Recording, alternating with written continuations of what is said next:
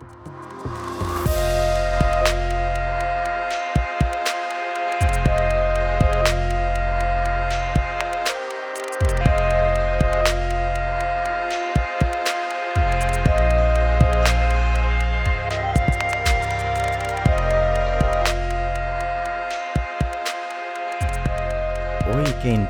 tervetuloa arvon kuulijat Flow Akatemia podcastin pariin, jossa käsitellään suomalaisten työn, taiteen ja urheilun huipputekijöiden flow-kokemuksia, näkemyksiä, ajatuksia ja oppeja. Etästudiossa hosteinasi täällä päädyssä venäläisen Jussi ja toisessa päädyssä Heikmanin Lauri. Ja ennen kuin sukelletaan päivän teemaan, niin mainitaan meidän Flow-elämässä retriitistä – joka on tulossa elokuun lopussa Villamutterissa. Siellä rakennetaan työkalupakkia toimia oman elämän flow-valmentajana. Paikkoja on vain kymmenen, joten kannattaa olla nopea oman paikan varaamisen kanssa. Lisää infoa löytyy flow-akatemia.fi. Ja tänään käsitellään tunteita, tunnejohtamista, tunteiden yhteyttä flowhun ja katsotaan vielä sivutaanko viisauttakin työelämässä, mutta katsotaan minne keskustelun tie vie. Ja meillä tästä keskustelemassa tunnekouluttaja, kirjailija ja kuvittava ja, ku, kuvittaja ja tunnejohtamisen sanan saattaja Kamilla Tuominen. Tervetuloa. Kiitos. On päivän jo ehtinyt kuulua flowta. No kyllä mulla oli yksi tommonen ää, sessio tuossa, mähin, ää, tässä mulla on ollut palaveri, palavereja poikkeuksellisesti kaksi, niin tota, siinä välissä mä tein vähän preseen, niin kyllä siinä vähäksi aikaa ehti tulla semmoinen, että mä unohdin ajan, mutta kyllä se valitettavasti ei tänään ollut paras mahdollinen, koska mulla ei yleensä ole niin kuin mitään loppumisaikaa kalenterissa, niin silloin mä yleensä pääsen siihen mutta kyllä siinä vähäksi aikaa mä, mä huomaan se ehkä sillä, että mä yhtäkkiä on tunti mennyt ja mä en ole niin kuin tajunnut. Kun mä yritin siellä Pomodoroa jossain vaiheessa laittaa, niin mä tajusin, että eihän tämä mikään ongelma. Sanoin, että success, success.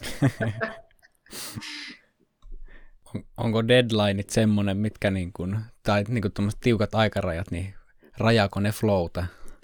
Joo, siis niissä on, mä oon, mä oon tosi ö, tarkka tai tai mä oon niin kuin tosi intohimoisesti suhtaudun siihen, että miten mä pystyn muokata mun päivät sillä tavalla, että ne on mahdollisimman hyviä ja, ja tota, mahdollisimman no, hyviä, jolloin se hyvä päivä on sellainen, että mä saan, saan aikaiseksi hyviä asioita ja mulla on hyvä fiilis ja mulla on rauhallinen olo ja mulla ei ikinä ole kiireen tunnetta, niin, tota, niin joo, mä oon esimerkiksi huomannut, että, että yksikin palaveri mun villasukkapäivässä sotkee mun fiiliksen ja mä en niin kuin silloin pääse siihen. Mä totesin, mä yhden kerran yhdelle pankille vielä ehdotin briefiaikaa sille, että niin annoin kolme eri maanantaita. Ja siellä välissä oli yksi maanantai, milloin mulla ei, mä en ollut ehdottanut, mutta ne otti just siihen maanantaihin.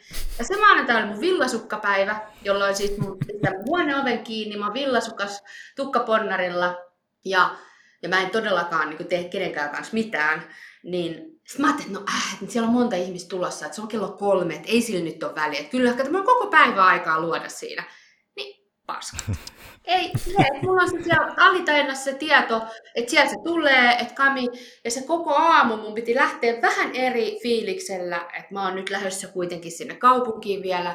Se koko juttu oli, oli häiri. Niin mä taas pistin minun logikirjaan, ei voi ottaa yhtään palaveria, mm. jos haluat oikeasti irrottautua. Mm. Villasukka flow on hyvä termi. Mm? Joo, joo. Toi, toi on kyllä huikea nimenomaan, että se päivä pitää pyhittää sille, että jos sinne tulee vähän kuin väärää sävyä sekaan, niin sitten että homma ei toimikaan niin hyvin enää silloin. Ei. Eikö se, mä oon, mä oon niin tätä, kun mä oon nyt yhdeksän vuotta ollut yrittäjä, ja, ja koska mä lähdin sen takia, koska mun mielestä niin kuin, työelämässä ei ymmärretty tunteita, myös, mutta myös just niin kuin se isommin, että se tapa, millä me tehdään töitä, oli muista tosi tyhmä. Että se jotenkin, niin kuin, se oli niin kuin monesti mä ajattelin, että, että miksi, miksi tälleen toimitaan. Niin nythän mulla on, niin kuin, mulla on velvollisuus toimia parhaaksi katsomallani tavalla, koska mä oon yrittäjä. Kukaan ei määrää mua. Kenellä mä valitan, että Kami, on vähän kiire. No, miten sä teet hölmösti? Etkö sä osaa organisoida päivääsi? Etkö sinä osaa johtaa itseäsi? Niin, niin tavallaan se just, että mä saan kiinni noista, että millä tavalla mä toimin, niin toi on yksi iso, että, että, että silloin kun mä haluan luoda jotain, ja se on mulle ihan välttämätöntä, että mulla on aikaa luoda, niin silloin se pitää olla, mulla pitää olla täydellinen niin kuin vapaus. Mm. Onko noin niin kuin sitten, buukkaat sä kalenteriin sitten, onko se niin kuin buukattua tyhjää aikaa vai niin kuin mua kiinnostaa tämä tällainen niin elämänmuotoilu kulmassa, että millä tavalla sä, vai onko siinä vaan, että villasukkapäivä ja sitten se kehkeytyy, miten kehkeytyy, on mielenkiintoista. Joo, joo, ei se tota, mm, ei tarvitse laittaa päivämäärä, niin kuin tämmöistä, mun ei tarvitse laittaa sitä niin kuin, välttämättä sinne merkintää, vaan mä näen sen jo, miten mä oon niin kuin, ottanut niitä tapahtumia sinne. Eli mä, mä värikoodaan mun, mä käytin ennen, jouduin tehdä sen ihan paperille, koska mun piti saada niin kuin, nähdä se kokonaiskuva, mutta nyt mun kalenterissa on äh, semmoinen, että pystyy värikoodata ne palla erityyppiset työtehtävät ja mä saan kuukausnäkymän, niin se on mulle tosi, tosi tärkeä.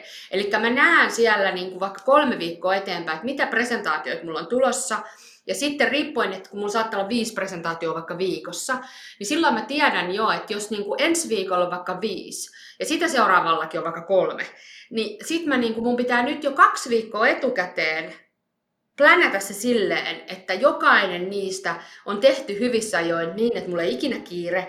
Mulla on aina presetyyli kaksi päivää ennen valmiina. Ja, ja sitten, että se ehtii hautua siellä mun alitajunnas vielä, ja sitten niin kuin se hallinnan tunne luo mulle sen hyvän olon, niin kyllä mä näen sitten, että mä niin kuin pyhitän niitä, että ne on semmoisia tyhjiä päiviä, ja jos, jos se on sitten tosiaan tiukka, niin sitten mulla saattaa olla se, niin kuin mulla on vähintään se puoli päivää aina sinne sille yhdelle presentaatiolle sitten varattu. Öö, eli sitten mä näen kyllä, että okei tossa, mutta myös mä näen siitä vaan, että, että okei tossa on se, mulla on kato mulla on villasukkapäivän lisäksi korkokenkäpäivä, joka nyt ei sinänsä tämän korona-aikana hirveästi toiminut, koska ei näitä korkokenkiä tarvitse laittaa mihinkään, kun ei lähde puhumaan, kun villasukat riittää niin kuin puheenvuorossa.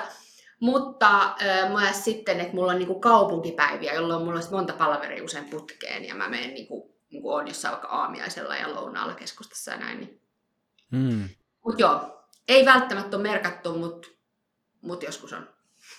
Joo kuinka tärkeänä sä pidät sitä, että sulla on niin kuin, vähän niin kuin, ne on tietyllä tavalla niin kuin niputettu tietynlaiset tehtävät ja vähän niin kuin saman, samaa tyyliä vaativat niin kuin työt, vaikka yhtenä päivänä on presejä ja yhtenä päivänä tuommoisia sen sijaan, että kaikki olisi vähän sekaisin, että minkälainen merkitys sillä on.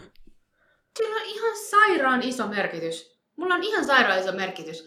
Että jotenkin niinku, ja just sitä, että mulla on ilmatilaa aina, että esimerkiksi kun mä menen tapaamaan jotain ihmistä, niin mulla on, niin kuin, mulla on aina ilmatila sen jälkeen, että mulla on aina aikaa jäädä juttelemaan, tai että mulla ei ikinä kiire. En mä välttämättä jää, mutta mulla ei ikinä tule semmoista fiilistä, että mä oon nyt jotenkin niin kello kädessä, tai, tai ähm, niin kuin eilen, eilen tuolla sain äh, My 15 Seconds of Famein televisiossa, kun oli diiliohjelmassa, vieraana, niin sielläkin mä puhuin mun arvoaamuista. Eli mulla esimerkiksi palaverit alkaa aikaisintaan 9.30 aamuisin, jolloin mulle ei niinku ikinä tule siinä aamuisin semmoista fiilistä, että mun pitää juosta sinne, vaan aina mä ehin hirveän hyvin.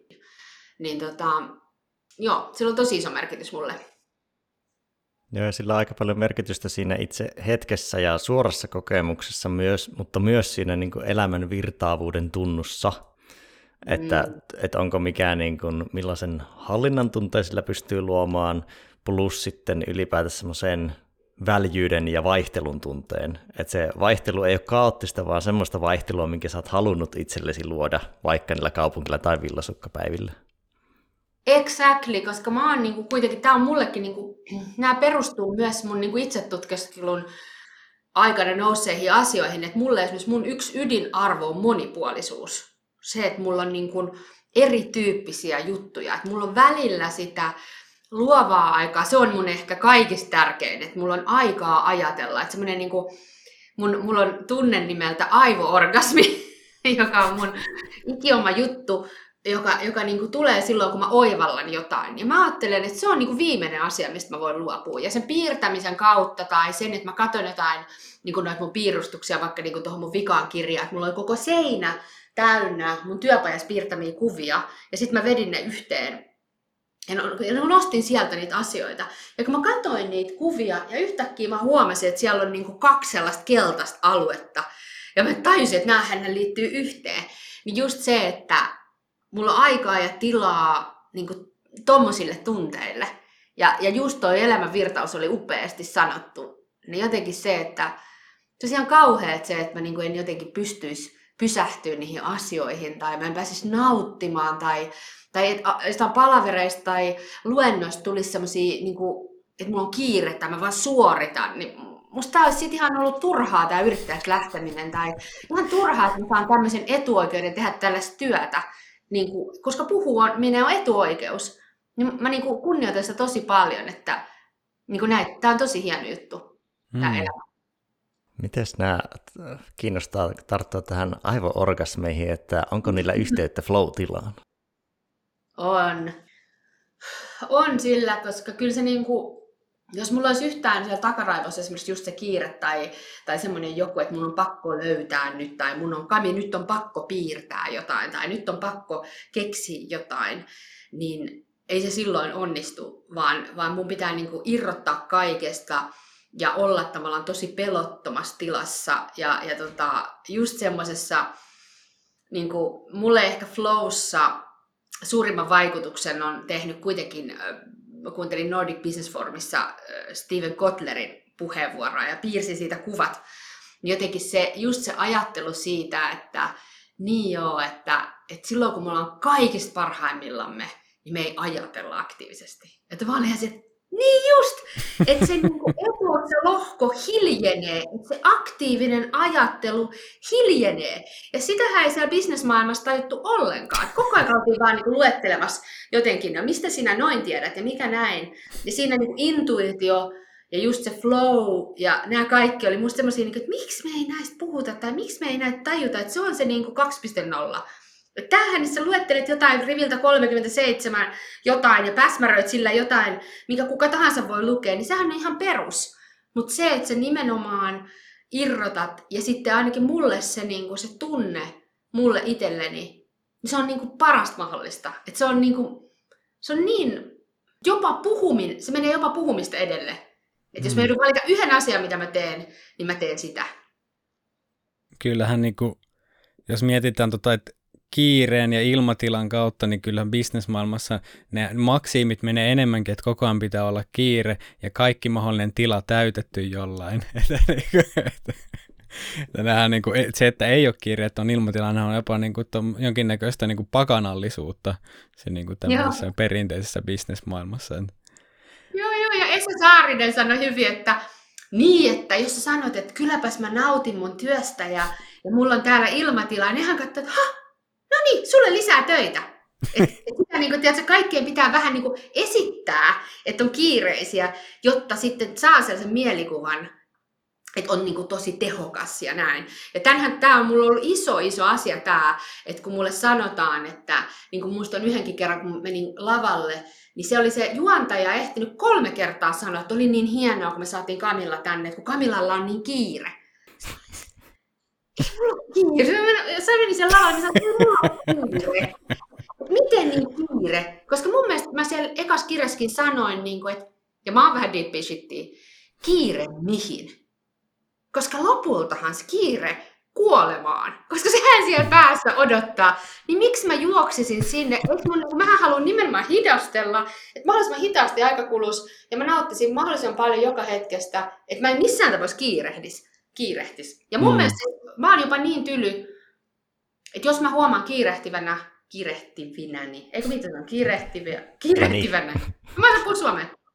Yeah, joo, joo, joo, niin. niin, niin mä huomaan, että mä oon silloin ajatellut, että Kami, että et sä saa niinku organisoida aikaas. Että et sähän, sä niinku, sulla nyt ei ole homma hallussa. Mm. se on kuitenkin lopulta organisointikysymys. T- tässä on monta, monta erittäin hedelmällistä teemaa jo noussut.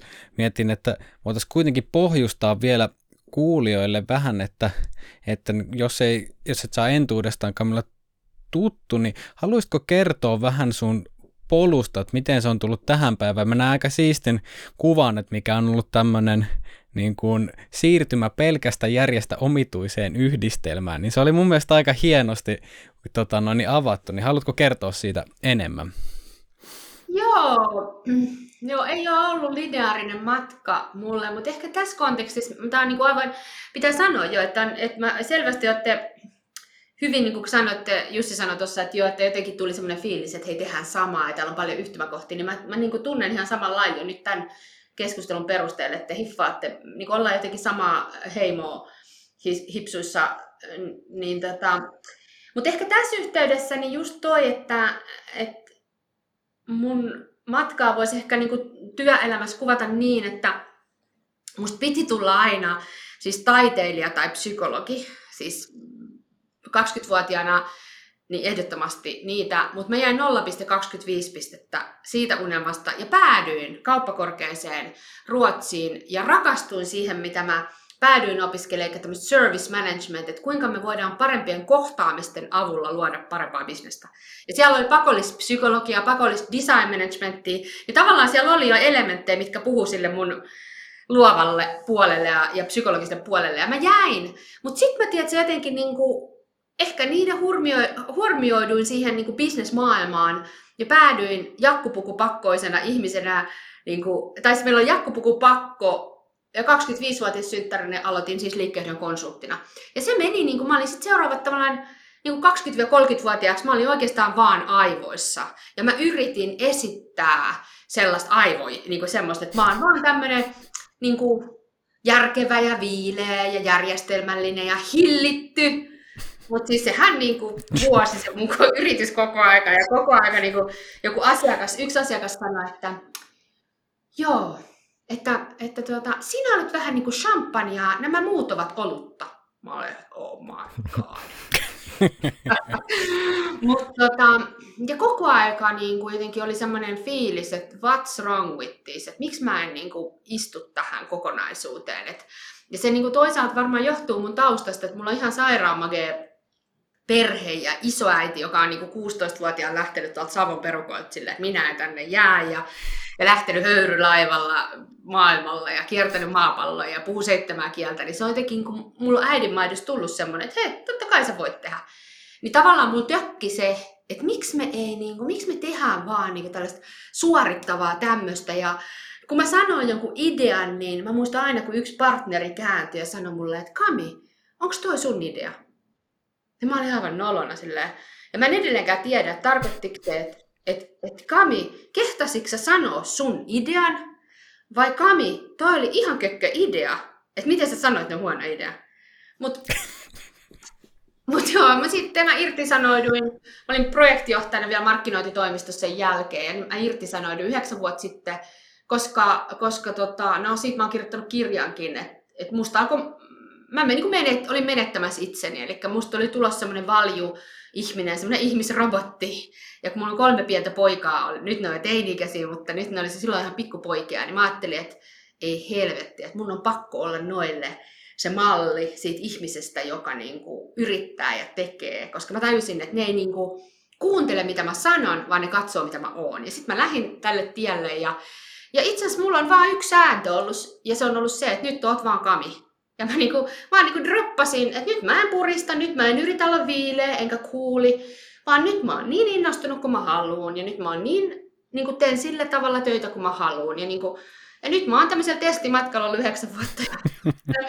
en mä tiedä, mitä tässä käy, mutta mä yritän koko ajan niin kuin kuunnella sitä intuitiota ja yritän niin kuin kuunnella mun tunteita ja tehdä omalla tavalla. Ol, oliko se sitten silloin aikaisemmin, että se vähän niin kuin järjellä ajoi sen intuition yli, että sieltä olisi saattanut tulla jotain, mutta sitten on joku muotti, mihin yrittää asettaa ja vähän niin kuin skripti, että tällä tavalla toimii, toimii bisnesmaailman jakkupuku leidi. Joo, kyllä. Siis ei se sitten sit tarpeeksi monta kertaa, kun yritti niin kuin sanoo niitä ideoita tai, tai niin kuin brainstormasta tai, tai tuli ja sitten ne niin kuin, tiedätkö, tai sit uskalsi olla niin kuin haavoittuvainen ja uskalsi sanoa, että mä en tiedä, niin kaikki tämmöiset niin kuin, mun ekas kirjassa ja tunnekuvakirjassa on sellaisia kuvia, joita mä oon piirtänyt silloin 25-vuotiaana mun muistikirjaan, koska mä oon aina piirtänyt, miltä musta tuntuu. Niin siellä on myös kuvi, jota mä, mä olin aivan niin hämmentynyt, kun mä löysin ne, että et jumakauta, onko mulla ollut näin paha olo. Mulla oli semmoinen fiilis, että mulla on semmoinen kuvasarja, missä mä avaan takkia ja näytän, avaan sitä ja sieltä tulee semmoista keltaista. Ja mä oon kirjoittanut sinne, että I get butchered if I show who I am. Ja sitten on semmoinen kuva, missä mä makaan verilammikos maassa. Sitten mulla oli kuva, missä mä vedin vetskarilla suuni kiinni, että älä enää sano sanaakaan. Hmm. Se on, se on niinku, ja tämä on taas tunteiden kannalta tosi iso juttu, koska just se, niinku, tavallaan kun me katsotaan tulevaisuutta ja, ja, ja just se, että mitä me tarvitaan, mitä yritykset tarvitsee, niin toivotuin piirre työntekijöissä olisi innovatiivisuus. Ja, mutta jos sä teet niin kuin mulle tapahtuu monesti, että joku pyöräytti silmiä tai tuhahti tai onko toi sun idea, niin mähän nolostuin. Ja mähän rupesin suojaamaan itseni ja pelkäämään, että mut heitetään tonne kylmään yksin. Niinhän mähän rupesin kertoa ihan perusideoita. Ja just se ajatus siitä, että mikä oli myös niiden mun kolmen pikkupojan lisäksi iso syy, miksi mä lähdin, että et mitä helvettiä, niin että mä, mä olin 34, kun mä tulin takaisin töihin. Mä olin niin, niin motivoitunut ja innostunut kuin ihminen voi olla. Mä olin niin kuin täynnä tarmoa ja näin. Ja sitten mä rupean niin pikkuhiljaa kyynistyä. Sitten mä ajattelin, että mitä mä teen niin kuin loppuelämäni töitä, miten mä teen niin kuin 80 töitä, jos mä oon niin kuin kyynistyn. Mitä tälle firmalle käy, jos me kerrotaan vain näitä perus turvallisia ideoita ja luullaan, että niillä muka pärjätään tuossa kilpailussa kiinalaisia vastaan. Tai miten tämä Keilaniemi, nämä kaikki muutkin firmat rupeaa pelaa safety. Eihän tästä ole mitään. Tavallaan myös mä ajattelin sitä, ja onneksi on se kauppatieteilijä, niin mä on istunut siellä Saamarin kansantaloustieteen tunneilla, niin ymmärsin, että tämä mikro-makro ajattelut ja muut, että mä otan tosi vakavasti tämän, että, että meidän pitäisi vapauttaa ihmisten just se omituinen yhdistelmä sieltä. Eikä se, niinku, se perus teflon ei riitä. Hmm. Paljon resonoivuutta polussa, koska itselläkin KTM-tausta ja 2012 vuonna lähtenyt yrittäjäksi ja vetämään semmoista aika outoa polkua ja semmoinen samaistun tähän omituiseen yhdistelmään hyvin paljon. Oma polku ei ehkä käynyt psykologian kautta niinkään, vaan liikuntabiologian ja neurobiologian ja sitä kautta sitten tekemässä viisaampaa työelämää niin kuin sinäkin. No niin, ihan mahtavaa. No miten tota noin, jos mietitään tota, niin kuin tu, tunnepuolta, niin mit, mitkä siellä sitten on ollut semmoisia, mitä, mitkä, mitä oivalluksia sulla tuli sitten siitä niin kuin tunnepuolen jarruttamisesta ikään kuin, että siellä työelämässä oli se niin kuin pelko siitä, että jos näyttää itsensä, niin tapahtuu jotain, niin mikä, mikä sitten niin kuin lopulta sai siitä niin kuin breikkaamaan läpi, että nyt, niin kuin, nyt riittää? Oliko, tuli, oliko se joku oivalluksen hetki vai oliko se enemmänkin semmoinen prosessi, mikä, mikä vaan sitten lähti siitä ajan myötä kulkeutumaan? Joo, hyvä kysymys kyllä, kyllä se vaati semmoisen maanisen ää, niin kuin kävelyn sängyn päädyssä puoli vuotta, ää, niin kuin uskallanko, enkä uskalla, uskallanko, enkä uskalla. Mulla oli niin kuin kolme lasta ja talo ja mies oli lähtenyt yrittäjäksi vuosi sitä ennen ja, ja on hyvä duuni ja niin kuin, tiedätkö, näin. Niin kyllä se vaati rohkaisua, mutta, mutta niin kuin mä tuossa ehkä sanoinkin niitä vähän, että kyllä se merkitys oli niin syvä, että se niin kuin, tavallaan se kiitos siitä, että se oma perhe oli ollut niin, niin jotenkin rohkaiseva siinä, että mut on aina kasvatettu jotenkin silleen, että you go girl. Niin jotenkin se tuntui niin kuin se oma keho tökki ihan vastaan.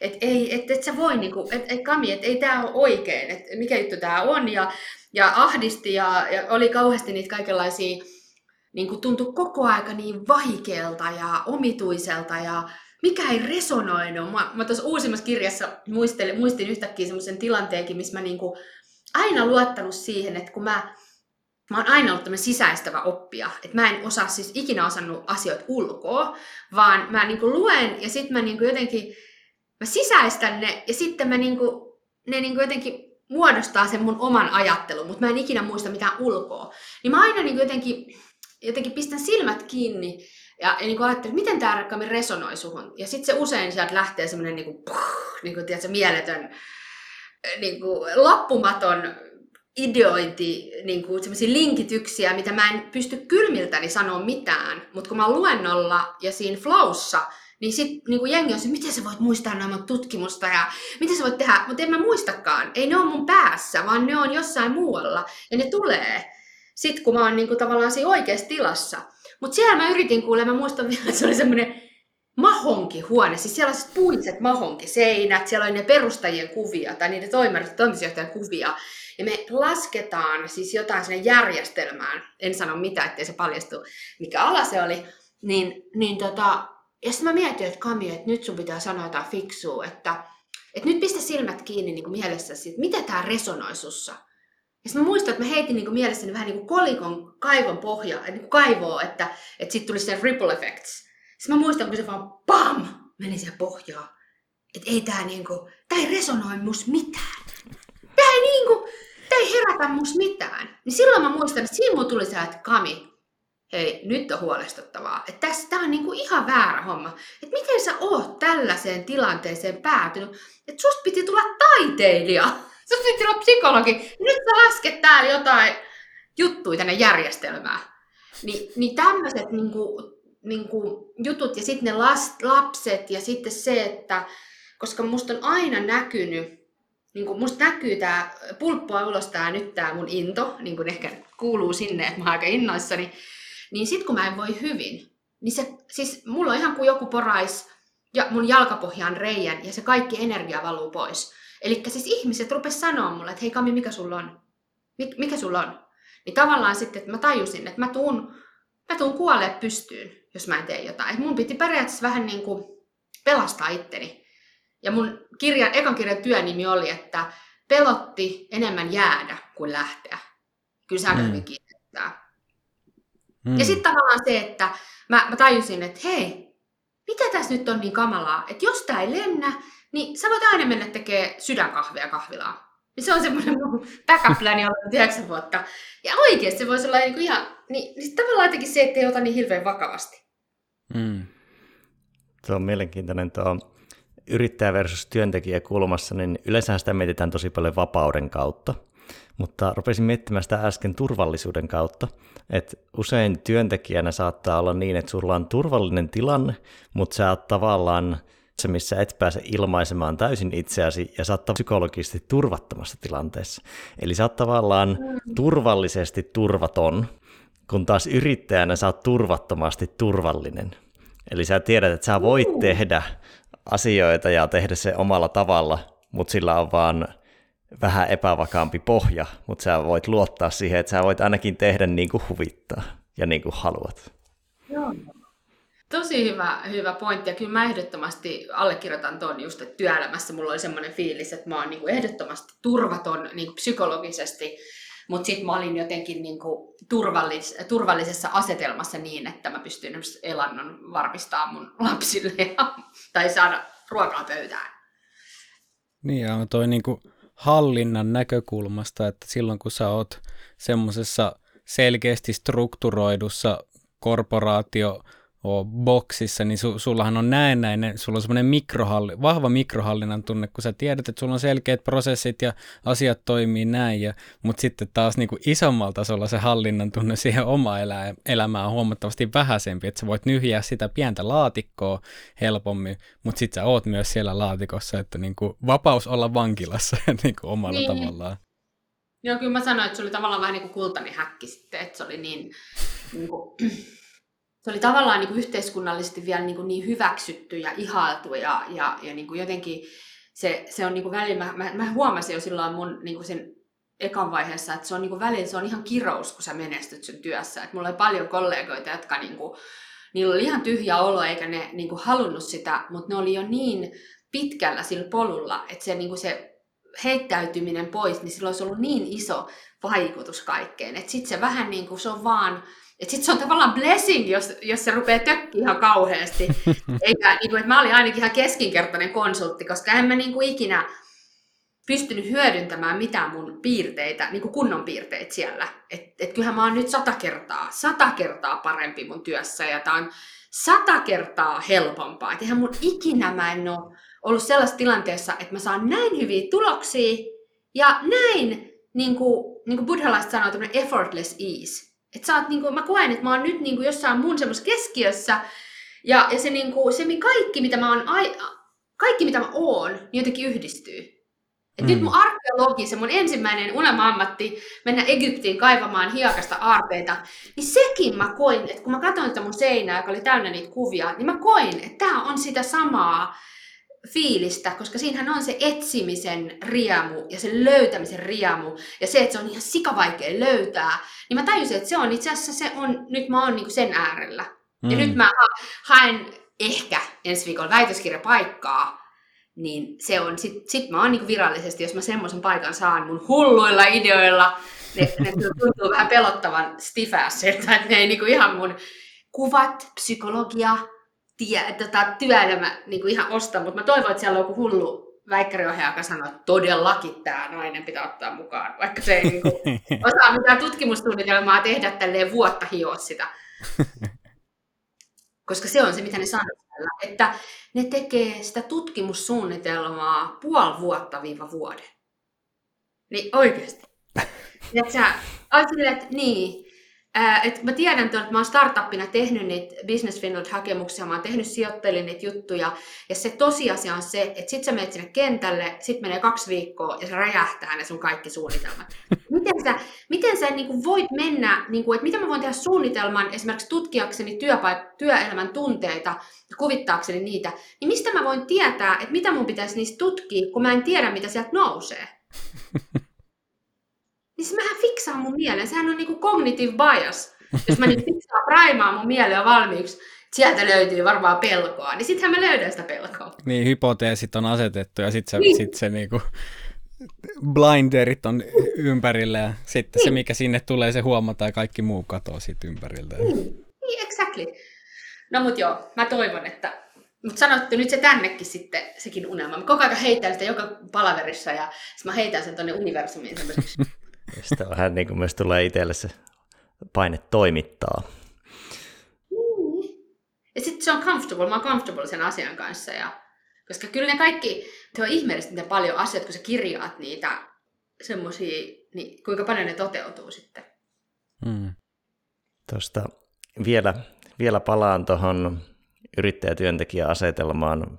Veikkaan, että monilla, monilla kuulijoilla sekin on mielessä tai pohdinnan alla – ehkä siihen just liittyy, mitä sanoit, että minkälainen fiilis on nyt, niin vaikka siihen joutuu taustatyötä tekemään, niin se on niin kuin hard way to make easy living. Ja sitten mitä, mitä tässä, miten tämä nyt liittyy flowhun, niin jäin miettimään äsken sitä, että kun flown vastakohta on pakenne tai taistele tila, niin mm. se, että haluuks kokea sitä pakennetta tai taistele tilaa sillä turvallisen, näennäisesti turvallisen työasetelman sisällä vai sen ulkopuolella – ja kumpaa sietää paremmin. Että tavallaan yrittäjänä mm. pitää siirtää sitä niin kuin metatason pakeneita taisteletilaa ja elämänhallinnan järjestelyä ja työntekijänä enemmän sitten siellä työn kontekstissa. Totta. Toki unelmatilanteessa siellä ei joudu sietämään sitä unelmatyöelämässä, sitä, niin kuin, se psykologinen turvallisuus olisi siellä, mutta yleensä se on tämmöinen trade-off siihen myös liittyy. Mm. Mutta kyllä sitten taas ne työelämän niin kuin, Joo, se, se ihmiset jotenkin ajattelee, että se vapaus on sitten tosi euforista, niin eihän se ole euforista, kun sehän on nimenomaan sitten, että sulla on niin kaikki ja, ja näin. Ja, mutta et, kyllä sitten taas toisaalta niin, niin just semmoinen, niin vaikka, mä, vaikka se al, alkoi niin mukamassa vitsinä se, että no ainahan mä voin tehdä sydänkahvea, niin kuin mennä tekemään kahvilla ja laittaa hyvää eteenpäin, niin kuin, teet sä hymyjä eteenpäin, ja niitä ihania kahvia, niin mä huomasin, että se oli tosi itse asiassa merkityksellinen ajatus, koska se oli koko ajan semmoinen niin backup-pläni tavallaan semmoinen, että ei tämä ole niin vakavaa.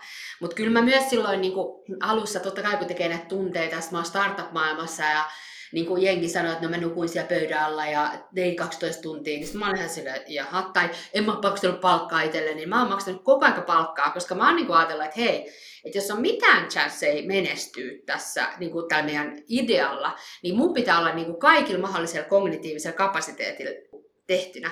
Niin jotenkin sitä, että mä oon kuitenkin, kyllä sä voit tehdä todella paljon asioita rakentaaksesi itsellesi turvallisuutta myös siinä sun niin kuin infrassa, siinä sun yrittäjyydessä. Sä voit oikeasti tehdä niin kuin lukuisia niin kuin järjestelyjä ja, ja juttuja, jotka takaa sen. Niin kuin vaikka, että sun pöydässä on monta jalkaa, sulla on sivutulolähteitä, sulla on, sä otat lainanlyhennysvapaata tai sä, me downgradeattiin meidän auto ja luovuttiin ulkomaan matkoista ja mä käyn kirppiksillä ja niin kuin kauheasti tehtiin valintoja, jotka tekee sen. Mutta jos sä nostat kädet ylös silleen, että en mä voi, kun en mä voi, ei mulla varaa.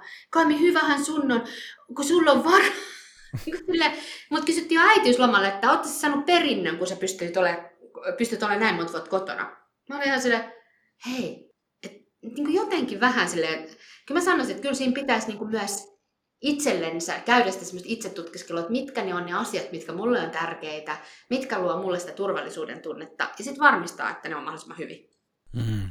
Joo, ja nämä minunkin esimerkit oli tarkoituksella kar- karkaistuja ja stereotypisoituja, Joo. että saa jonkinlaista pesäeroa menemättä semmoiseen hirveän detaljitason erotteluun, kun ei ne yleensä noin mustavalkoisia ole. Just niin. No, mulle tulee mie- mieleen, mä nostaisin tässä tuommoisen kuvan, missä tota noin, niin henkilö surffaa, ää, mä, mä, mä kuvailen, että miltä se kuva mulle näyttää, että henkilö surffaa innostuksen, läsnäolon ja flown avulla tämmöisen korkean energian tunneaaltojen yllä, niin, niin haluatko avata tästä kuvasta enemmän ja kertoa myös sitten ehkä siitä, että onko tämä niin sun muutos ikään kuin, onko se tuonut sinne tunne niitä aaltoja, kenties jotain niin kuin uutta, mitä ei sieltä korporaatiomaailmasta ihan samalla tavalla löytynyt? Siis toi on se mun kuva, se mm. mun se surffa. No niin, joo. Se on mun yksi lempikuva.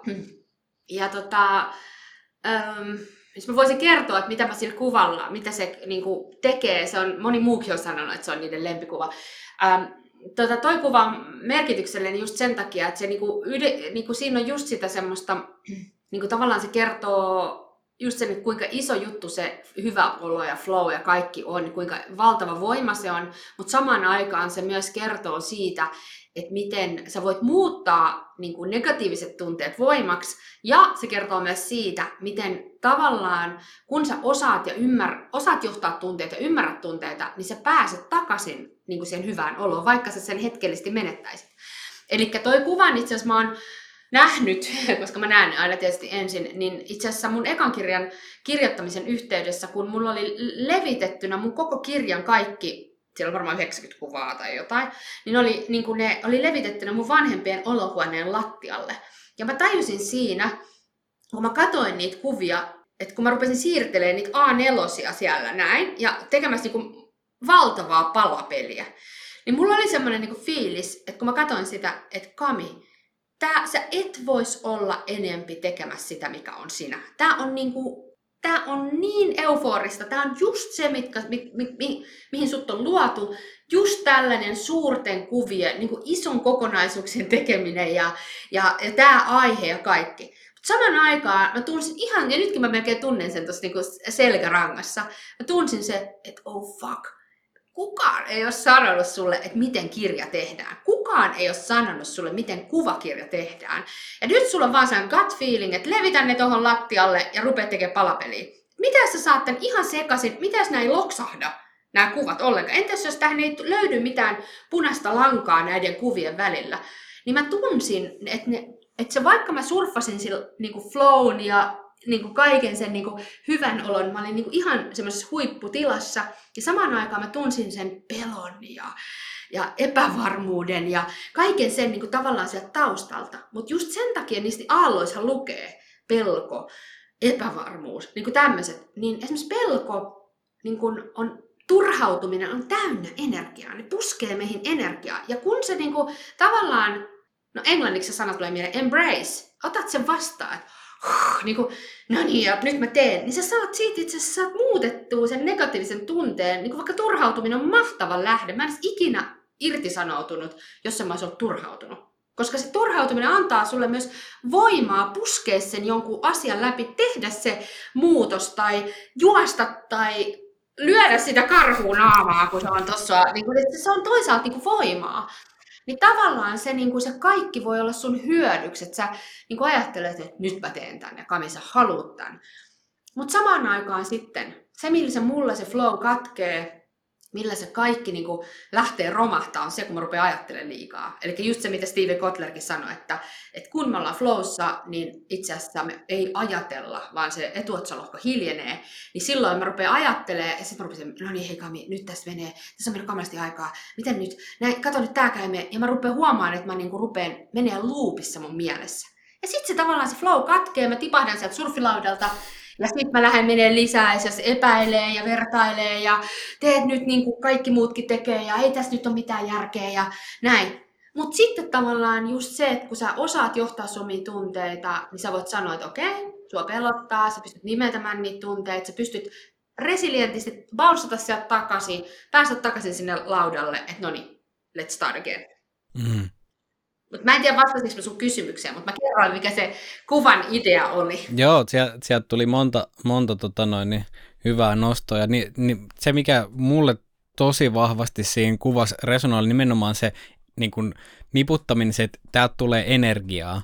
Ja just siinä, että kun me helposti mielletään, että nämä on niitä huonoja juttuja, että tämä on tämä pelko ja ahdistus, että nämä on niitä, ne, me, me annetaan sille leima, että tämä on negatiivinen tunne. Ja tämä on vähän niin kuin semmoinen, että tätä mä en halua systeemiä, että pidä tämä pois näkemättä niinku niitä voimavaroina. Et niinku sam- se on sama, että kun no, mä mietin, että jos mä oon vaikka surffaamassa, niin mm. niin sitten kun sieltä tulee niitä aaltoja, jotka mahdollistaisi mulle sen niinku oikeasti siistin surffauksen, niin sitten mä vaan silleen, että ää, ää, tää, ei, ei tätä, ei tätä. Ja, ja etenkin jos ne on tarpeeksi isoja aaltoja, niin ne joka tapauksessa, niinku halusin tai en, niin ne tulee sieltä. Mutta sitten mä voin niinku valita, että meekö mä, hyödynnäkö mä niitä jollain tapaa vai yritäkö mä tapella vähän niin kuin taistelu tuulimyllyä vastaan, mitä mä en voi voittaa. Joo, ja sitten niin kuin, mä huomaan, mä, mä just lähetin tarjouksen asiakkaalle ja, ja tota, äh, laitoin semmoisen hinnan, mitä mä en ole ikinä ennen laittanut vielä, ja se pelottaa, se jännittää nousta seuraavalle tasolle. Meillä on niin kuin mä, se on tosi mielenkiintoinen tämmöinen niin kuin, termi, minkä mä luin. Odotas, mikä hitto se oli? No siis se oli kuitenkin tämmöinen, että meillä on niin kuin, tämmöinen niin kuin raja tavallaan, joka me ollaan totuttu, että näin onnellinen mä oon, tai, tai, tai tota, tämä on se mun raja. Ja sitten kun se, se niin kuin jännittää mennä sen yli, mutta se on vähän niin kuin tavallaan, niin kuin mä tunnistan sen, että, että mun on pitää mennä, koska sitten mä kasvan. Mutta vähän siinä ovella aina tökkii, että ei, uskallanko, uskallanko. Ja, ja just niissä, niin kuin, ja taas kerran, kun mä vertasin mun niin kuin, työelämään, kun mä olin työntekijänä versus yrittäjyyden haasteita, niin mulla on semmoinen kuva kahdesta vuoresta, jossa työelämässä mulla oli se, ne on yhtä korkeat ne vuoret, se on se pointti. Toinen on semmoinen tumma ja se oli kun, mulla aina sanottiin, annettiin joku haaste, Kamila, selviätkö, osaatko hoitaa tämän projektin, ja sitten mä vähän niin motivoin itseäni silleen ulko, ulkoisilla asioilla, että sit saat ylennyksen ja sit saat tätä. Ja mä tunnistin, että mä niin kuin menin sinne vuorelle, kiipesin vaan sillä ulkoisella motivaatiolla plus sit pelkällä älyllä. Niin periaatteessa käytin vaan hauislihaksia siihen vuoren kiipeämiseen. Ja nyt sitten, kun mä oon yrittäjä, niin ihan saatananmoisia isoja vuoria edelleen, jotka on silleen, aah, niin kuin, pystyykö mä saada sijoittajia, pystyykö, pystyykö mä muka puhua kolmelle tuhannelle ihmiselle niin kuin, jotain näin. Mutta ne tuntuu ihan erilaiselta. Ne tuntuu siltä, kun joku sanoisi mulle, että Kami, haluatko hypätä lentokoneesta laskuvarjolla? Että se on se, haluan, haluan, mutta se jännittää. Mutta mulla on niinku sen sisäinen halu, että mä haluan kasvaa. Niin mä ainakin tunnistan näitä, että Kami, onko tämä nyt semmoinen asia, minkä takana on se sun kasvu? Siellä on sitä jotain hyvää, sä haluat tätä. Mutta samaan aikaan se ärsyttävyys näissä tunteissa on se, että sit kun sä lähdet kuulee niitä ja opit kuulee niitä, niin siis mä oon joutunut niinku just näissä, vitsi, mulla oli esimerkiksi se väikkäri, mistä mä puhuin, niin mulle tarjottiin jo hopealautasella näin. Mieletön professori, He, joo, olisi kunnia saada tehdä sinun kanssa töitä. Kaikki, tiedätkö, oli jo niinku ihan clear path. Niin, mutta mulla tuli, mä menin illalla, se oli se toka vai kolmannen tapaamisen jälkeen, mä menin illalla hakemaan puhelit sohvalta. Mulle ikinä tullut sellaista tunnetta, kun silloin tuli, että mulla olisi tuntu, kun joku olisi työntänyt taulun karmit mun vatsaa. Ja mulla tuli semmoinen, ah, oh, sä et voi tehdä sen kanssa töitä. Sun pitää sanoa ei. Ja sitten mä sanoin ei. Niin tavallaan myöskin sitä, että sun pitää niinku kuunnella sitä, että, että tietoisesti koko ajan johtaa sitä, että, että onko se nyt oikeanlainen jännitys tai pelko, jonka takana on nimenomaan se sun kasvu, vai onko se joku ego peräinen, sä vaan tahdot sitä, koska joku. Niin se on niin kuin mä huomaan, että sitten mä, kun mä sanon ei niille jollekin jutulle, niin sitten se on vielä paremmin siellä mun keskiössä. Ja sitten se koko ajan se tuntuu, että se on helpompaa ja, ja niin kuin nautinnollisempaa, kun mä uskallan myös sanoa ei. Mm. Ja se on semmoista jatkuvaa altistusta ja reflektointia sille, että miten pystyy, mikä se on se oma arvojen mukainen linja ja sitten miten sen integriteetin pystyy säilyttämään.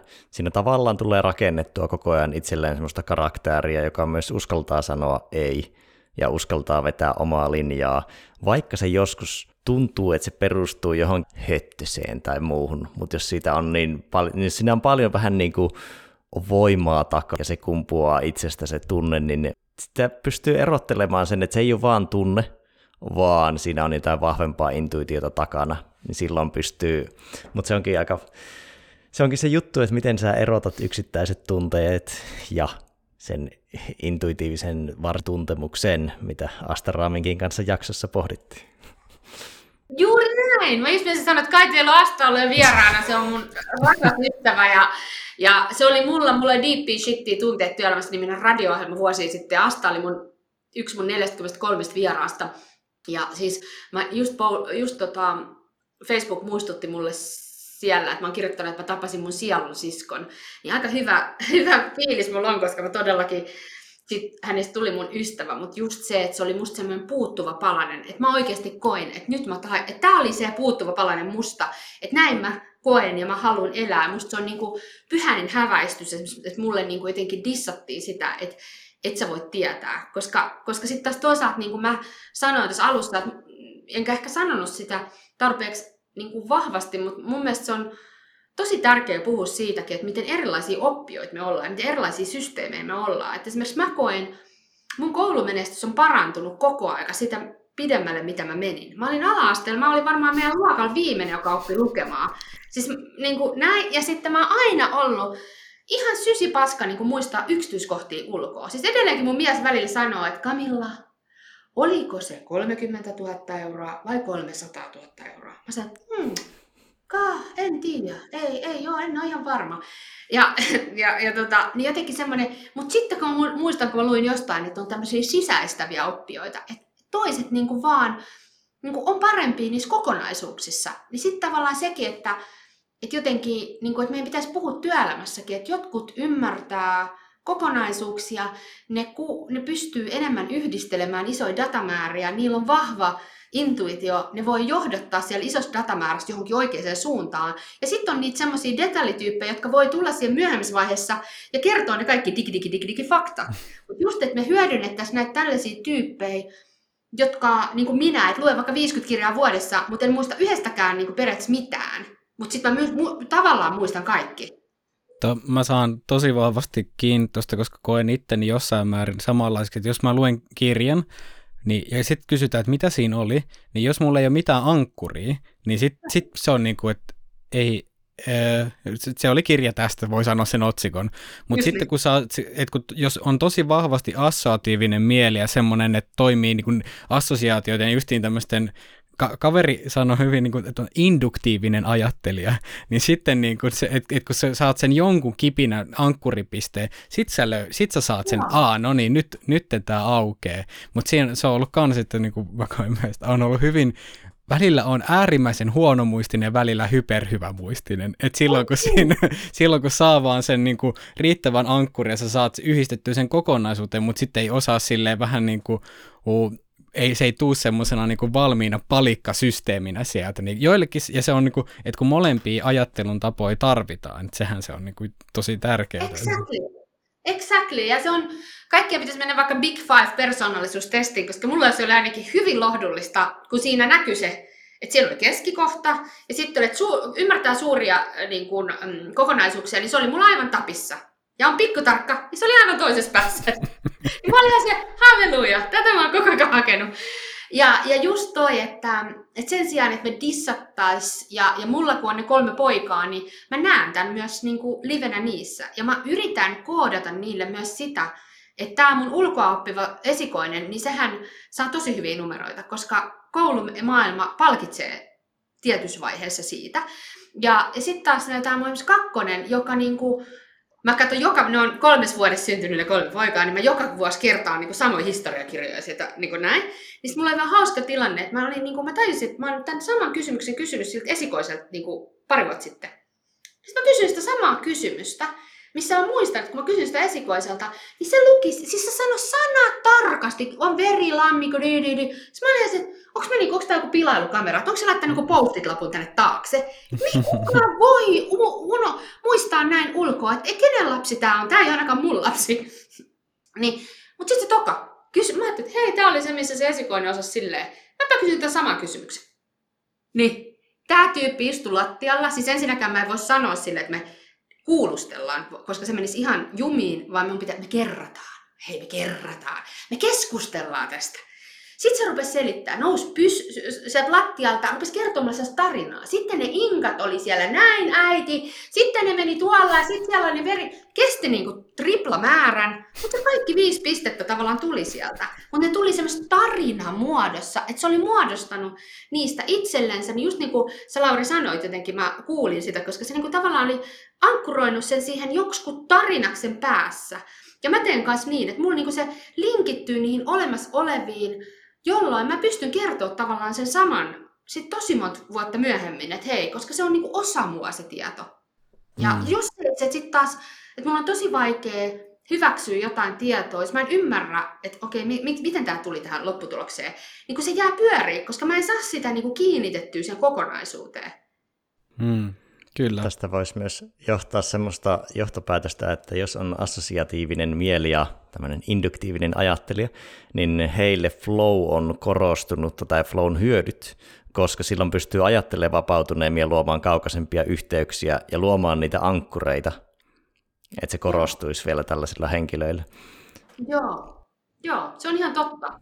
Tuosta koulumuistosta heitän tällaisen käänteisen muiston siitä, kun yliopistolla oli joku kvalitatiivisten menetelmien syventävä kurssi ja sen tentti, ja mä en ollut käytännössä niin kuin lukenut tai valmistautunut siihen yhtään, ja ajattelin, että mä käyn nyt huvikseen kokeilemaan sen tentin, ja sitten mä muistan, kun mä olin avannut sen kirjan, ja siellä oli yksi ihan niin kuin absurdi sivu. Siis siinä oli semmoisia lauseita, mitä mä en, niin kuin, en vaan pysty määrätämään, oli, se oli kaksi lausetta se sivu, tai kolme. Ja sitten mä otin sitä kuvaan, mä jaoin ihmisille, että tämä on niinku ihan niinku absurdia ja liipalaabaa. Ja sitten siinä tentissä oli silleen, että vastaa, vastaa yhteen näistä kolmesta kirjoita essee. Ja sitten kun mä olin esitellyt sitä kuvaa sen verran, ja niin kuin joskus lausunut sen jollekin, niin sitten mä muistin sen about sanasta sanaan. Ja mä en ymmärtänyt sitä ollenkaan, mutta mä kirjoitin sen, ne kaksi tai kolme lausetta ja sain vitosen siitä tentistä. Just niin. Se on meitä erilaisia. Tuo, kun vertaisit niitä kahta vuorta ja sitten sitä, että sinne voi mennä älyllä, niin se on hauskaa, että yleensähän niin kuin äly ja voima on niin kuin nähty tavallaan eri asioina tai semmoisina, että äly on se sofistikoitunut menetelmä ja voima ei. Mutta tässä yhteydessä äly ja voima on metafora. Että jos mietitään itämaisittain, että on niin kuin viisauden tie ja voiman tie, niin tavallaanhan se vähän niin kuin älyllä grindaaminen mentaalisessa työkontekstissa on nimenomaan se voiman käyttö. Ja sitten se viisauden tie olisi vähän se sisäisen motivaatio ja flown käyttö. Mm. Että se äly ja. ei olekaan se sofistikoitunut ja sivistynyt menetelmä, mutta sellaisenahan sitä työelämässä aina pidetään. Mm. Joo, se on tosi ylikorostunut toi, että kyllä mä niinku, tuolla koulutuksissa niin jotenkin, kyllä mun mielestä se järki ja äly ja se, että, niinku, että ihmiset ajattelee jotenkin hirveän niinku mustavalkoisesti, että se on joko tai, niinku, joko tunteet tai äly tai joko niinku, näin. Mutta mun mielestä just se pointtihan olisikin kuunnella niitä kaikkia kanavia ja, ja hyödyntää niitä niin kuin eri paikoissa, oikeissa paikoissa ja tajuta, että milloin niin kuin me ollaan liikaa, liikaa vaan niissä tavallaan pinnassa niissä. Koska mä jotenkin näen, että se, niin kuin se äly ja ne faktat ja ne rationaalinen juttu, niin ne on jollain tavalla pinnassa olevia asioita, jotka on niin helpompi, niihin on helpompi tavallaan tarttua, varsinkin tuolla työelämässä, kun ne on usein konkreettisia ja niissä on tietty logiikka ehkä. Ja sitten taas tämä puoli, jossa niin kuin mä sanon, se höttöpuoli, niin kuin, tavallaan semmoista, joka on niin kuin epämääräisempää ja sun pitää niin kuin irrottaa ja sun pitää olla vähän niin kuin siellä, niin kuin, just siellä niin kuin, no välillä niin kuin voimattomana, niin kuin tavallaan irrottaa vaan siitä ote, otetta, niin se vaatii muista paljon enemmän. Mm. Niin, ja se on niin kuin yhteispeli, tai se just, että, niin kuin, että se on vähän, en tiedä, että johtuuko länsimaista psykologiasta vai miten me ollaan niin kuin ylipäänsä, me puhutaan vaikka, on kognitio ja affekti, vähän niin kuin, että meillä on kaksi tällaista, että se on tämmöinen niin kuin karteesialainen muuri niiden välissä. et, et, et, Mutta kun todelli, todellisuudessa niin kun ihminenhän ei toimi vaan jossain domainissa, niin me voidaan toki niin kun yrittää tukahduttaa toisen, me voidaan olla täysin tunteen vallassa niin kun silleen ja yrittää vaan, niin että et järki, älä nyt tuu hillitsemään ja nyt mä oon vaan tässä niin kun kaauksessa. Tai sitten me voidaan olla semmoisessa näennäishillisessä, niin että no niin, mikään täältä epämääräisestä, mylle, ei hallittavasta ei pääse tähän, mutta se ei niin kun lopulta ole kauhean niin kuin kokonaisvaltaista ihmisen elämistä. Yleensä se johtaa, molemmat ääripäät johtaa kitkaan mm. niin kuin tavalla tai toiseen. Mutta tota, no mites, mites jos me siirrytään tästä, niin kuin tu, kun ollaan vähän sivuttu sitä niin kuin tunteisiin ja työelämään, niin kuuluuko ne sun tunteet sinne työpaikalle? Että eikö sinne mennä vaan hoitaa asioita ja niin kuin nimenomaan vaan järkeille ja pistämään Excelit minttiin ja sitten sen jälkeen kotiin ja ka, tota noin, smokki pois päältä? Sepä. Joo, se on, se on niinku, se oli just se mun ydinkysymys, että et, et, eihän tässä ole niinku mitään järkeä, että että, tota, että me sanotaan, että tunteet ei kuulu työpaikalle. Ja ehkä se mun vastaus siihen on, että no sitten ei kukaan voi tulla työpaikalle, jos ei kerta tunteet kuulu työpaikalle. Että eihän niissä ole off-nappulaa ja ja mäkin muistan jossain vaiheessa, kun en muista asioita ulkoa, niin mä muistan, että mä ärsytti, että Kami, et sä nyt muista, millä alueella aivoissa ne on ne tunteet. Et miksi et sä nyt muista sitä ulkoa ja vähän soimasi itteeni. Ja kyllähän sä nyt oot neuropsykat lukenut ja pälä pälä. Ja sitten mä tajusin, että niin, sä et muista sen takia, koska koko ajan ne löytää niin kuin enemmän ja enemmän alueita, johon ne, jossa ne tunteet itse asiassa aktivoituu. Et ne aktivoituu siellä muistossa ja siellä limbisissä ja järjessä ja kaikessa. Että se tavallaan, ne on joka puolelle. Me niin kuin, tavallaan se, se just se ajatus siitä, että, että me jollain tavalla kiellettäisiin, niin se on vanhakantoista, mutta sitten taas toisaalta niin Mielestäni siinäkin pitää olla sillä tavalla niin kuin ehkä jotenkin armollinen, että se oli sen ajan juttu. Että se oli silloin joskus niin kuin ajateltiin, että työelämässä se on näin. Mutta nyt ei enää voida ajatella. Ja se on niin kuin ok, että jossain niin kuin maatila, maatalousajalla tai teollisen vallankumouksen niin kuin tuolla tehtaissa, että siellä ei niin kuin, tunteilla ole ollut välttämättä niin iso rooli, että me ollaan tehty sitä tämän tyyppistä niin kuin, lineaarista duunia, ja on niin kuin jossain sotakorvauksen aikana, että nyt vaan tunteet vekee ja lanttua maasta, niin, niin ollaan niin kuin semmoisesti. Mutta, mutta tietoyhteiskunnassa jo tämä maailma, missä me ollaan, niin eihän tällaista ole ikinä ollut.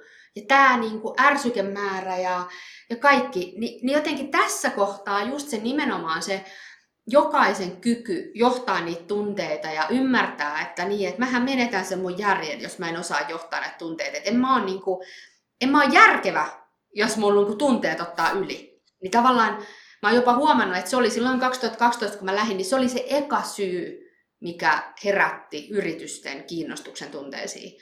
Että ei niitä niinku tunteet kiinnostanut, mutta niitä kiinnosti se järki.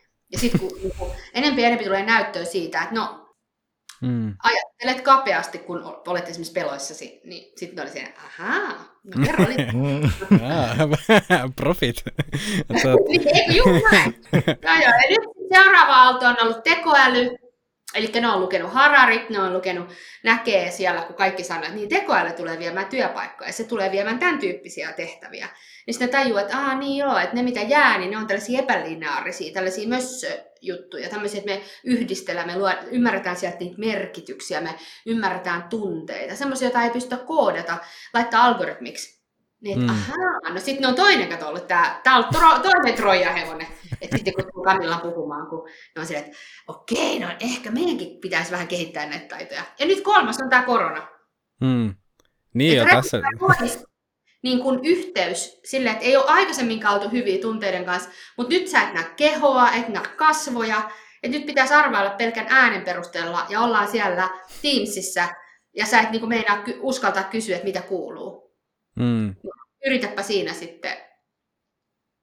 Toi on jännä, että kun tuli tuosta niinku ekasta esimerkistä mieleen, että just vähän sitä, mitä aikaisemminkin tuossa tuli nostettu just siitä, että meidän on helppo nähdä se tunteiden negatiivinen puoli, ja se on semmoinen, että siinä on meillä aika pitkä kulttuuri, kulttuurillinen kuin historiallinen tausta siinä, että me, nähdään, okei, me ymmärretään, että mitä tapahtuu, kun tunteet lähtee keulimaan. Että se on, meillä on niin kuin silleen, että sit sä menetät sun järkevän ajattelun ja näin. Mutta sitten just, että tunteiden ymmärtäminen voimavarana, että se, se on vaan niin kuin paljon tuoreempi juttu. Ja ehkä myöskin se, että no mitä se aiheuttaa tietyllä lailla niin tunnevajeisuus, tai sitten että meillä ei ole tunnetaitoja käsitellä jotain, niin että me systemaattisesti pusketaan niitä tunteita alaspäin. Just niin. Ja toi on se just se asia, mistä mä oon kyllä niin kuin naurettavan innoissani joka päivä, että mikä mahdollisuus tämä on ja kuinka niin kuin kuitenkin sitten opittas, opittavissa oleva taito tämä on ihan jokaiselle. Ja just nimenomaan, että, että niin kuin mä sanoin, että sitten kun ne sitten kun sä opit ne tunteet ja sä opit ymmärtää niitä tunteet, niin ja kun sä tajuut, että aah, nämä onkin niin kuin mun hyödykset, nämä onkin, niin kuin yksi insinööriporukka sanoi hyvin, ekan oli ihan silleen, että anna meille ratkaisu, anna meille yksi tapa, millä minä poistan tämä tunteet. Mutta sitten on mahtavaa hipsuista insinöörimielet, kun ne niinku tajus, että ahaa. Niin sitten muistan aina, kun yksi sieltä viittasi, että tunteet ovat siis uusi datalähde. Sanon, exactly. niin sitten se, se oli niin mahtavaa, kun sitten kaikki lähti sille, aivan, datalähde. Siis elikkä, minä kuuntelen, mitä on hämmennys, mitä on hilpeys. Sitten kaikki oli ihan messissä. Niin se oli ihan mahtava. Ja siis nimenomaan just se, että et mä oon ainakin niinku, mä oon siinä pisteessä, että mä oon niinku oikeasti tosi innoissani, kun mulla tulee vahva negatiivinen tunne. Koska mä oon silleen, että mitä mä nyt opin? Koska niinku, no, nyt yhden, mikä mä muistan, oli ihan kerran just startupin loppuaikana ennen kuin mä myin sen, niin mä tein jotain niinku, ö, tota, Exceliä, siis KTM, joka inhoaa Exceleitä, niin ja, ja muistan, että, että mä rupesi niin ahdistaa ja niin turhauttaa. Ja niin mä olin, että ei helvetti että et sä pysty tehdä tätä. Niin se tavallaan semmoinen, että mä yhtäkkiä havahdun siihen, että mun vatsakupli ja mä niin kuin mieli oli ihan luupissa, että mä en niin pystynyt enää, mä huomasin sen siitä, sen älyn menetyksen, että mä jäin luuppiin kolmelle riville siinä Excelissä. Mä en pystynyt, mun aivot ei enää toiminut sitä, että mä olisin pystynyt ratkaisemaan sen. Vaikka mä olin tehnyt sen niin kymmeniä, satoja kertoja, mä osasin sen, mutta eihän se osannut, koska järki ei ollut enää, mun, tämä vanha puoli, limpinen aivo, oli jo sanonut sille, että hei, nyt täällä on uhka, nyt on paras ottaa ohjauskeskus tänne vanhoille puolelle, nyt on kolme vaihtoehtoa, jäätyminen, pakeneminen, taisteleminen. Ja silloin niin tämmöinen laajalainen ajattelu, niin eihän se ole enää silloin oleellista. Mutta sitten kun mä niinku oikeasti pysähdyin siihen ja tiedät, oikein mä piirsin siitä hyvät kuvat ja loput sarjakuvankin ja kaikkea. Ja sitten tuli hyvä koulutusmateriaali siitä mun keissistä.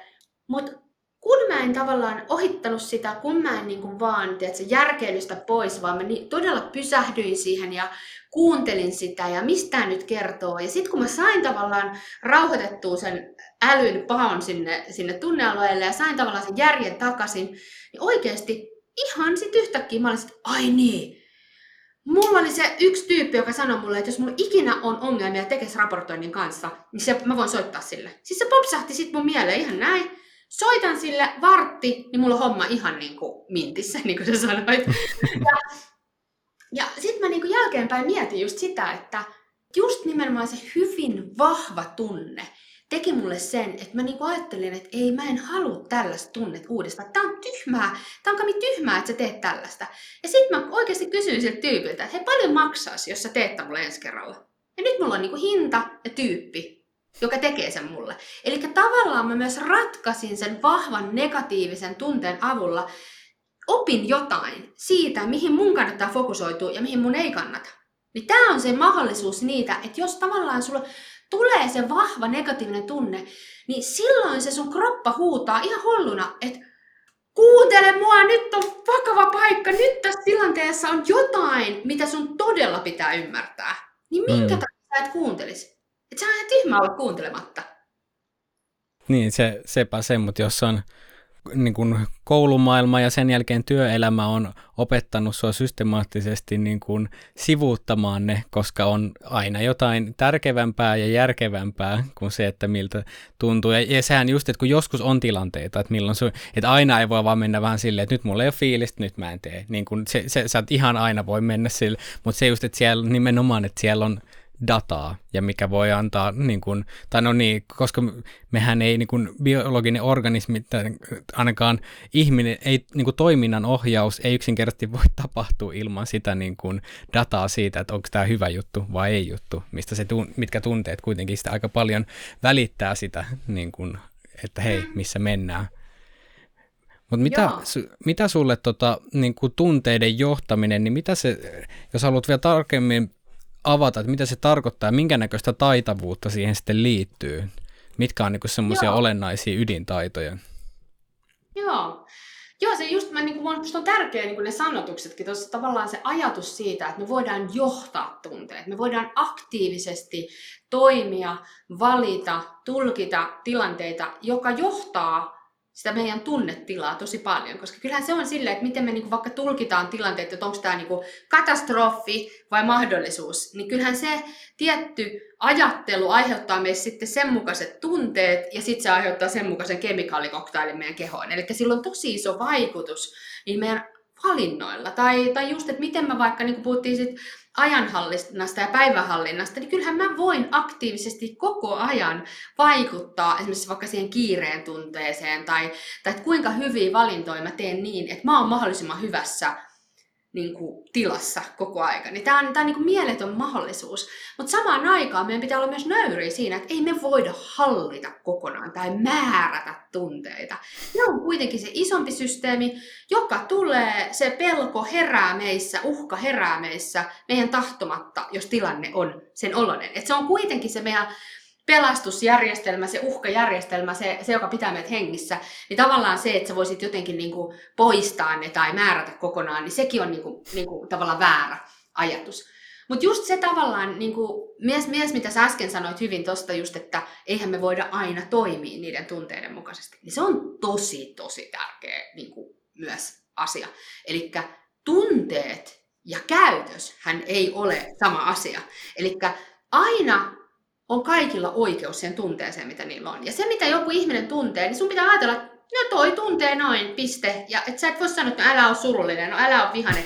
Älä, se on nyt vihainen, se on nyt surullinen. Joo, se on voinut tehdä aivan niin kuin hassun ketjureaktioajattelun, joka on ollut ihan höpö höpö, jonka takia se on nyt vihainen. Siis kaiken näköisiä, mutta se tunne kuitenkin, mikä sillä on, niin se on totta ja se on se lähtökohta, jos lähdetään rakentamaan. Mutta se, että mä voisin käyttäytyä niiden tunteiden mukaisesti, niin se on sitten ihan semmoinen väärin ymmärrys numero yksi.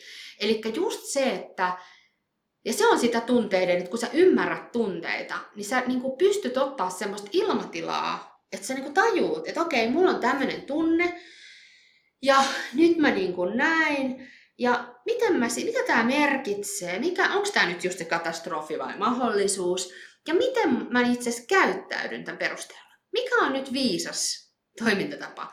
Että just semmoinen, että olen vihainen, joten minulla on oikeus vaikka ärähtää.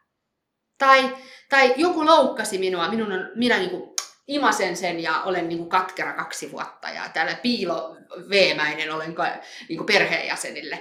Niin, nämä ei kumpikaan sitä tunteiden johtamista, vaan silloin se tunne johtaa sua 6-0. Vaan, vaan se, niin kuin se pointti on tajuta, että tunteet on koko aika, ja mulla oli just itse asiassa tämän viikon Deep Shittia, mikä siis on tuossa Spotifyssa nyt Kamilla Tuominen ää, podcastina ulkona, niin mulla on Aku Kopakkala vieraana. Psykologi. Ja hän sanoo semmoisen lauseen, minkä mä muistan edelleen kuusi vuotta tämän haastattelun jälkeen, että se sanoo, että terveellä ihmisellä on rikas tunneilla. Eli kuuluu olla sitä variaatiota. Siellä kuuluu olla välillä, että ei ole energiaa ja tuntuu tosi tympeältä. Ja sekin on ok. Ja nimenomaan se juttu on, että kun sä rauhoitut niiden tunteiden kanssa ja sä niin kuin tavallaan hengittelet vähän aikaa, otat sitä ilmatilaa, niin sit sä voit esimerkiksi just niin kuin ruveta havainnoimaan, että okei, mitä kaikkea mä tunnen. Koska se Emotion Tracker-teknologia, joka me kehitettiin, siis silloin aluksi, kun mä irtisanouduin, niin mähän rupesin rakentaa startuppia ja se, sen kanssa mentiin niin kuin monta vuotta sitä startup-matkaa, mikä oli tosi mielenkiintoinen. Niin siellähän me pystyttiin nähdä siitä anonyymistä tunnedatasta, kun meillä oli yli 160 tunnetta siellä appissa, jotka oli kolmiportaisesti kategorisointi, niin me nähtiin siitä tunnedatasta, että ihmiset träkkäs siis 5-10 tunnetta per tilanne. Siis ihan valtavan määrän. Ja se juttu on just se, että me usein ajatellaan vaan, että mä oon nyt tosi turhautunut, että vituttaa niin. Ja se olisi mukaan se koko totuus. Jos sä pysähdyt siihen, ja jos sä oikeasti otat, otat niinku, vaikka tunnekarttakuva, mikä esimerkiksi muut löytyy semmoinen, missä on 160 tunnetta semmoisessa pilvessä, ja sä rupeat tunnistaa, niin sä tuut huomaamaan, että siellä on lukuisia tunteita. Ja siinä päällä voi olla se joku turhautuminen tai, että mä oon niin vihanen ja näin. Mutta kun sä pysähdyt siihen, sä huomaat, että siellä on niitä herkempiä tunteita. Siellä voi olla niinku usein esimerkiksi, niinku sanotaan, että viha on surun vahtikoira. Se räksyttää se vihanen, mä oon niin vihanen, mutta oikeasti sä oot surullinen. Oikeasti sä oot pettynyt. Mutta sä et uskalla näyttää sitä, vaan sä näytät sen vihana. Ja nimenomaan niin kuin kolmen pojan äitinä, niin sanottiin, just siellä psykologian perusopinnoissakin, että sanottiin, että varsinkin miehet sekoittaa tämän vihan ja pettymyksen. Tai niin kuin, että, että se viha tulee pintaan. Niin mä usein katson just tätä mun esikoista, joka on niin kuin, silloin ihan sama kuin pelko, turhautuminen, epävarmuus, mikä vaan, niin se pinnassa näkyvä tunne on aina yksi ja sama, viha. Niin se, on, niin se on ollut sen kanssa tosi tärkeää, että mä sanotan silleen, että joo mä ymmärrän Muru, että sulla on nyt se bussikortti hukassa, että, että sä oot nyt tosi turhautunut ja, ja sä, sä pelkäät, että sä myöhästyt sieltä bussista, niin se oli huvittava sitten tapahtui se sama tilanne uudestaan, niin se puhui itsekseen siellä. Että mä oon nyt turhautunut ja tässä mä oon niin vähän jännittää tää nyt näin. Mä myöhästyin siihen, niin mä olin yes, yes. Että se tavallaan pystyy nimeämään.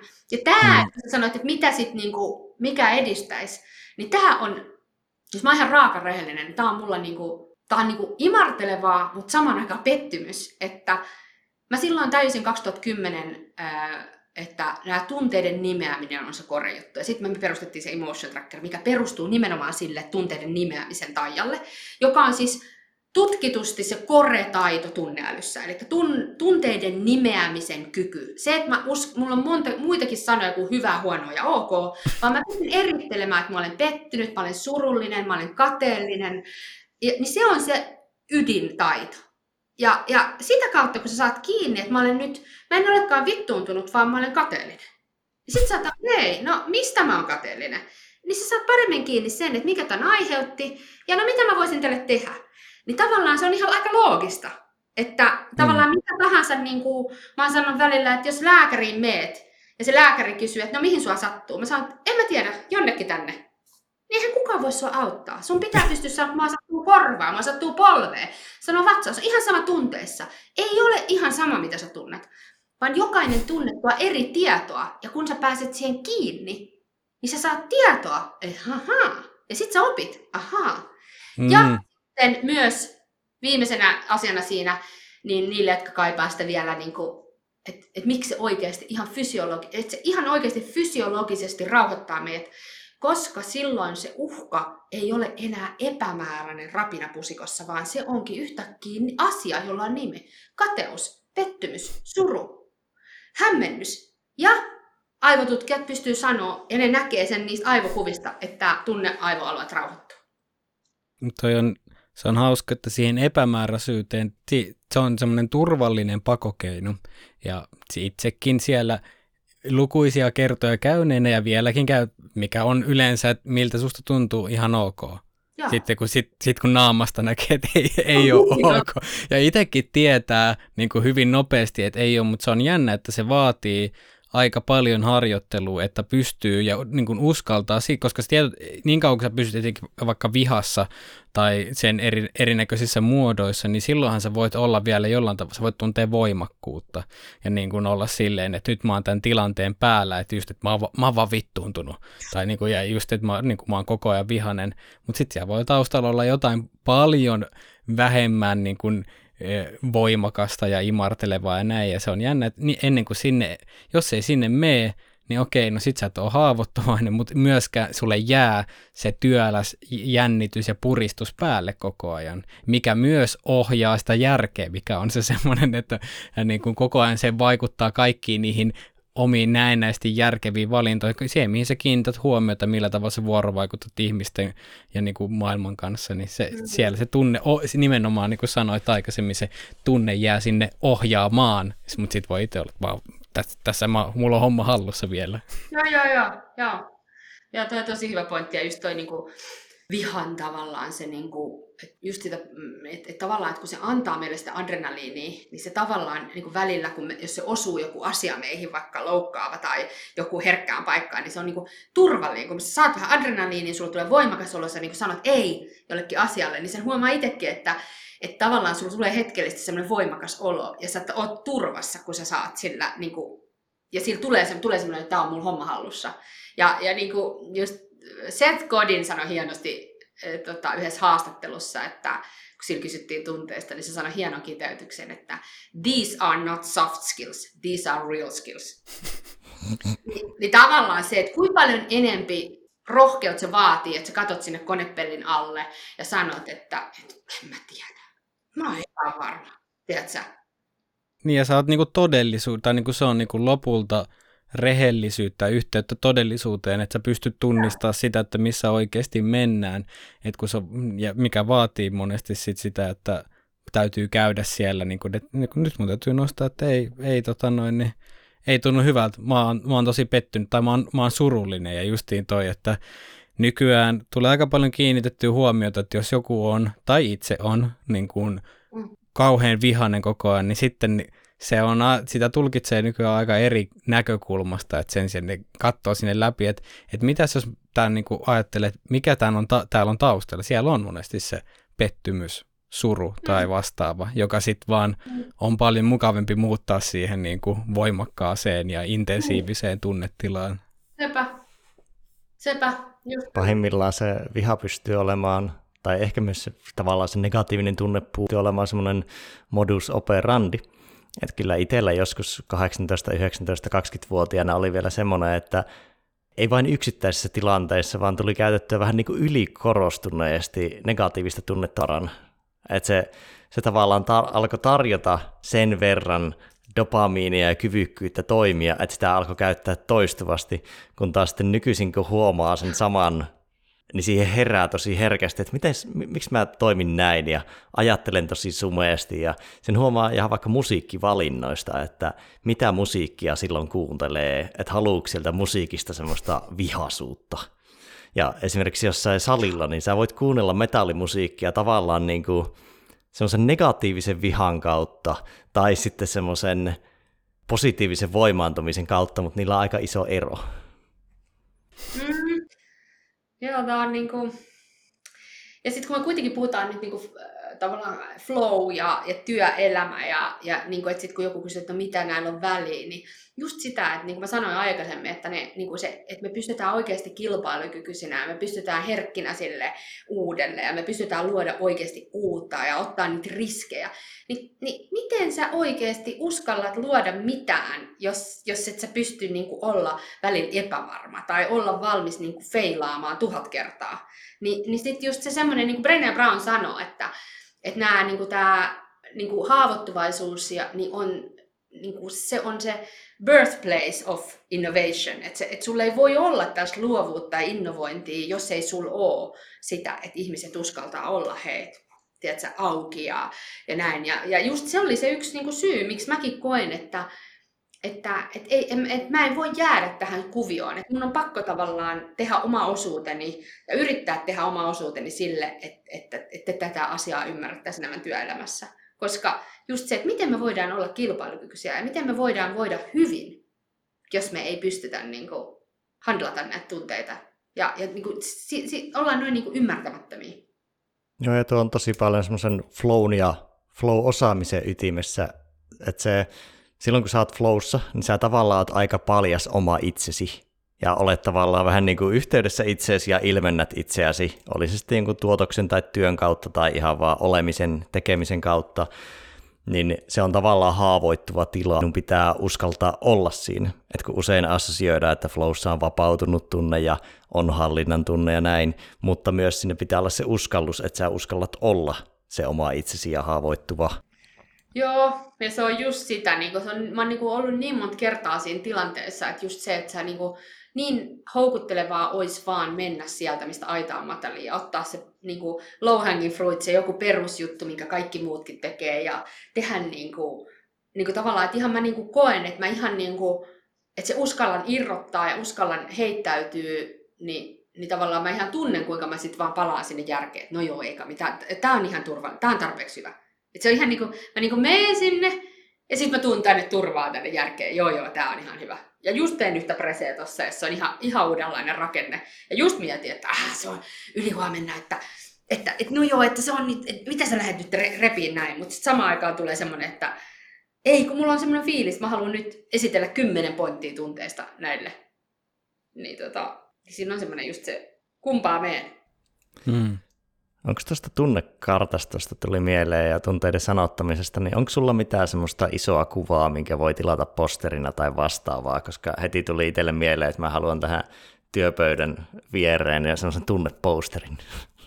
Joo, mä, mun, pitää, tota, mun pitää tehdä siitä, koska mulla on siis, nyt kun mun kirjat tilaa, niin, niin mä tota, lähetän tällaisen ko- tunnekartta, kortin, postikortin mukaan. Tämä voi olla sitten siellä niinku kirjan välissä. Ja sit niinku, tässä, on, tässä on, no mä en ole nyt laskenut, mutta mun mielestä mä oon tähän kirjannut kaikki 160 tunnet, joka meillä oli Emotion Trackerissa.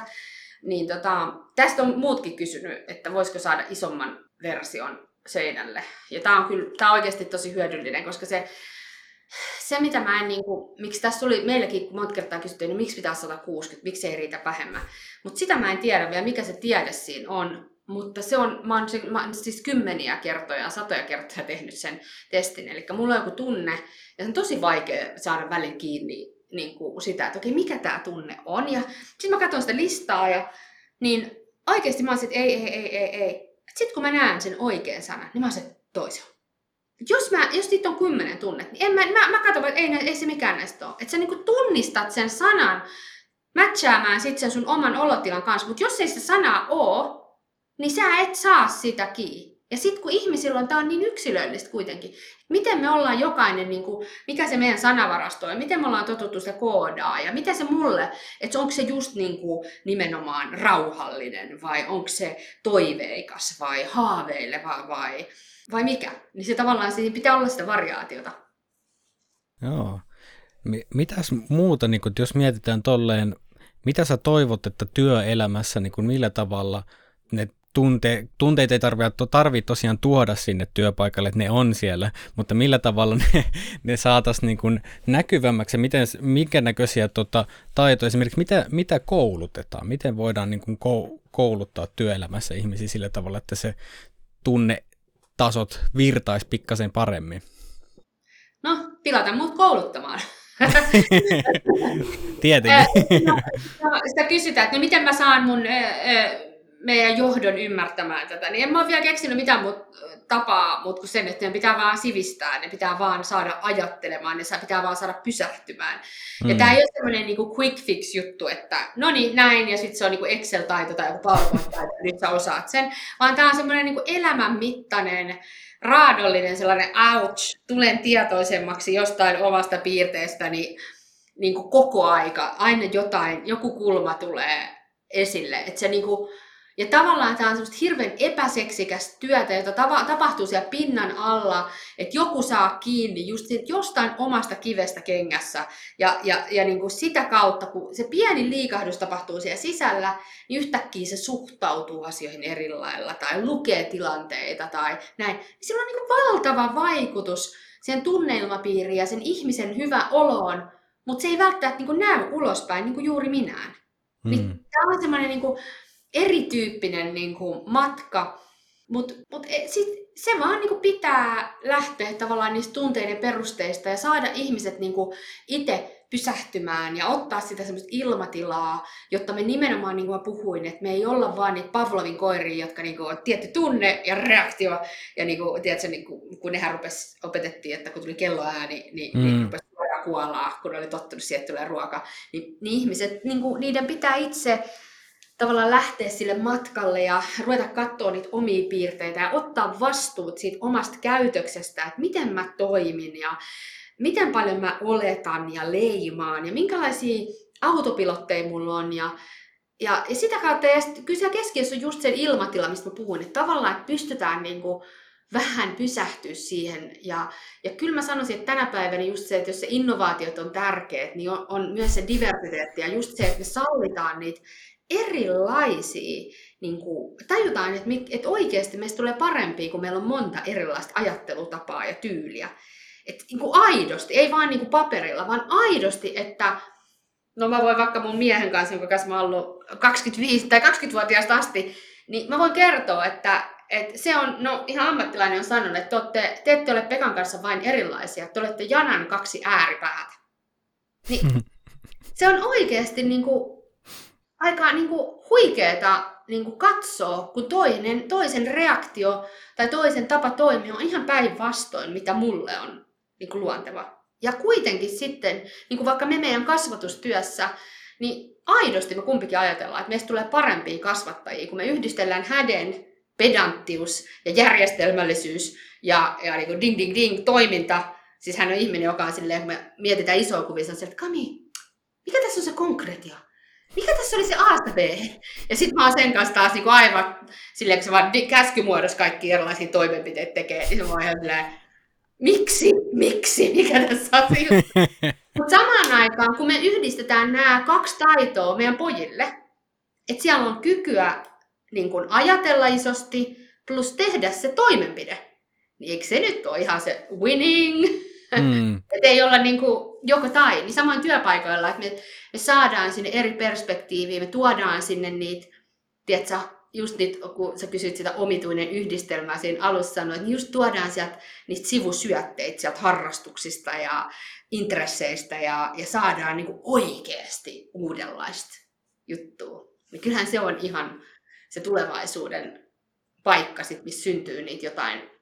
Niin, tämä on niin hauska, että kun tuo jotenkin tiivistyy niinkin tietyllä tavalla niin kuin yleismalkaiselta kuulostavaa kuin, että niin kuin kohdataan ihmiset ihmisenä, että kun aikaisemmin on ollut se tietynlainen professionaalisuuden, niin kuin, että meissä on se tietty osa, mikä tuodaan sinne työpaikalle, se, se on, niin kuin, kuuluu siihen ammatillisuuteen, että niin kuin, mulla on tämä niin kuin tämmöinen tietynlainen ammatti minä, josta on suodatettu aika paljon niitä out, yhdistelmän outoja osia pois, koska on ajateltu, että ne ei ole, ne ei ole hyödyllisiä tämä mun niin nykypäivän työelämä, etenkin jos sen pitää olla innovatiivista, niin silloin niin on, niin sitä on vaikea kuvitella, että, että voi syntyä innovatiivisuutta, jos kaikki, on, kaikki toimii ja ajattelee samalla tavalla, niin sitten on vähän niin vaikea miettiä, miten sieltä kehkeytyisi mitään uutta. Sepä. Joo, ja mä ymmärrän taas kerran, että ehkä tietoyhteiskunnassa niin kuin jollain tavalla se on, tai tässä aikaisemmin se on ollut, niin kuin, että hei, tuo vaan se tieto, mutta nyt kun me ollaan menossa sitä kohti neljä, neljättä teollista vallankumousta ja sitä inhimillistä yhteiskuntaa, niin siellä just se, että sä tuot sen sun kokonaisuuden ja sä tuot sen sun aidon ajattelun ja nimenomaan sen oudon yhdistelmän, joka, joka on niin kuin vaikea kopioida, joka on muotoutunut sulle vain sun kokemusten ja uteliaisuuden kohteiden ja muiden, niin se yksilöllisyys ja se uniikkius on se, mikä on mielenkiintoista tulevaisuudessa koska sille, sitä ei pysty koodata sinne koneelle.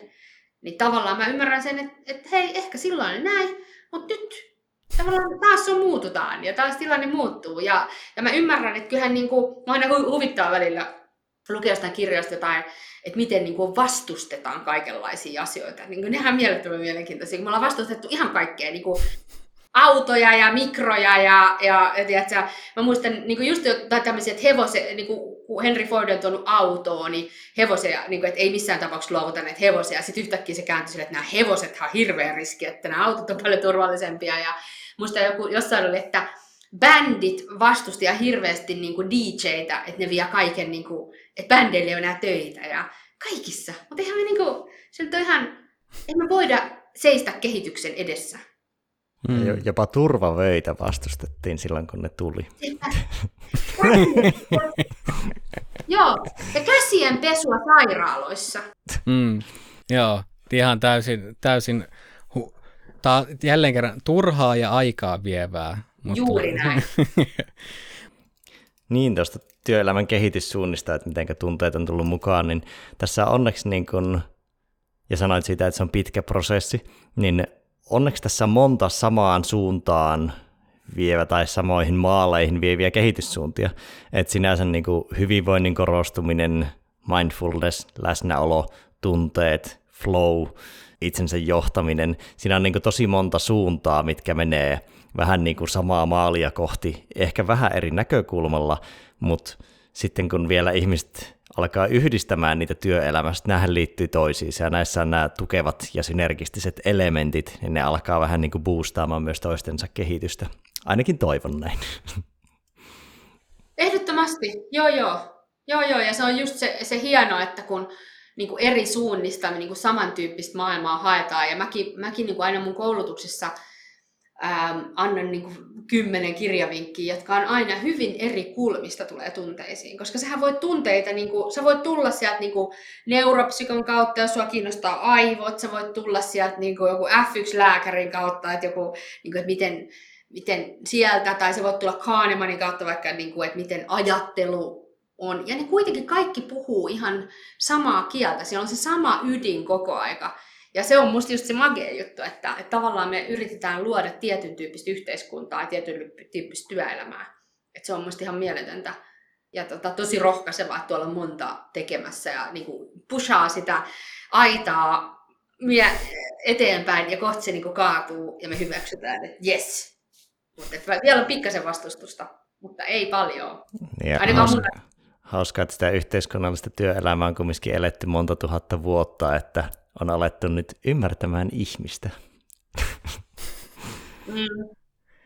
Mutta mut siinä on varmasti niinku just se, että kun ihmistä ei oikein voi ymmärtää niinku paloina, että ihminen on lopulta niinku kokonaisuus, joka on enemmän kuin osiensa summa, niin se, että kun me ollaan on niinku jaettu järki ja tunne ja logos ja mythos ja aika, sillä on aika pitkä tausta, että me ollaan oltu näissä laatikoissa, niin sitten että päästään siihen, että hei, että niin loput, loput se on kokonainen ihminen, että ke, kokonaiset ihmiset tulee sinne työpaikalle ja siellä, kun se kokonaisuus vaikuttaa, vaikka me, vaikka me kiinnitettäisiin huomioon vaan yhteen ulottuvuuteen, niin siitä huolimatta ne muut ulottuvuudet kyllä vaikuttaa siihen tosi mm. paljon ja miettii vaikka niin kuin työelämää flow-näkökulmasta, että jos mä niin kuin johtajana haluaisin vaikka edistää ry- mun niin kuin alaisten ryhmäflowta, niin mun on vaikea ajatella sitä, että sitä voisi tehdä, että jos ei kykene havainnoimaan sitä tunnetasoa, tietysti niin kuin ottamaan sinne tunteet mukaan siihen johtajuuteen ja niin kuin näkemään, että missä mun ryhmä menee, missä mä itse menen, koska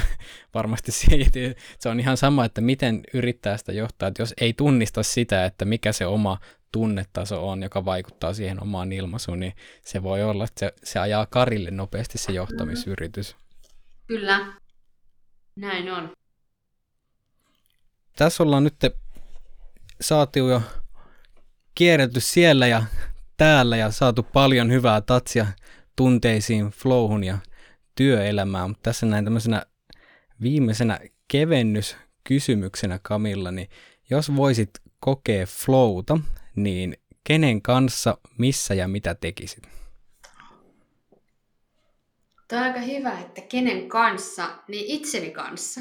Koska mä itse koen, että se on, mulla, kyllä mä oon kokenut sitä varmaan työkavereiden kanssa ja on, on semmoista niin luottamuksen, mutta mut kyllä, kyllä se suurin, mm, suurin juttu mulla on kuitenkin, mä huomaan, että kun mä oon yksin ja, ja, tota, ja missä, niin tota, yksin Kiotossa, eh, jossa olin tammikuussa viime vuonna, onneksi juuri ennen koronaa toteutin suuren unelmani ja menin sinne sieluni kotimaahan ensimmäisen kerran elämässäni. Ja siellä kyllä niin kuin, oli huvittavaa, että esimerkiksi mm, mä oon ollut Tony Robbinsin seminaarissa Lontoossa, jossa piti visualisoida niin kuin unelmatilanne. Ja mä visualisoin semmoisen, että mä istun sen ruskean pöydän ääressä ja mun niin kuin näkyy ikkunasta vaaleanpunaisia kirsikan puita siellä, kun mä oon sen Japaniin toivonut monta vuotta.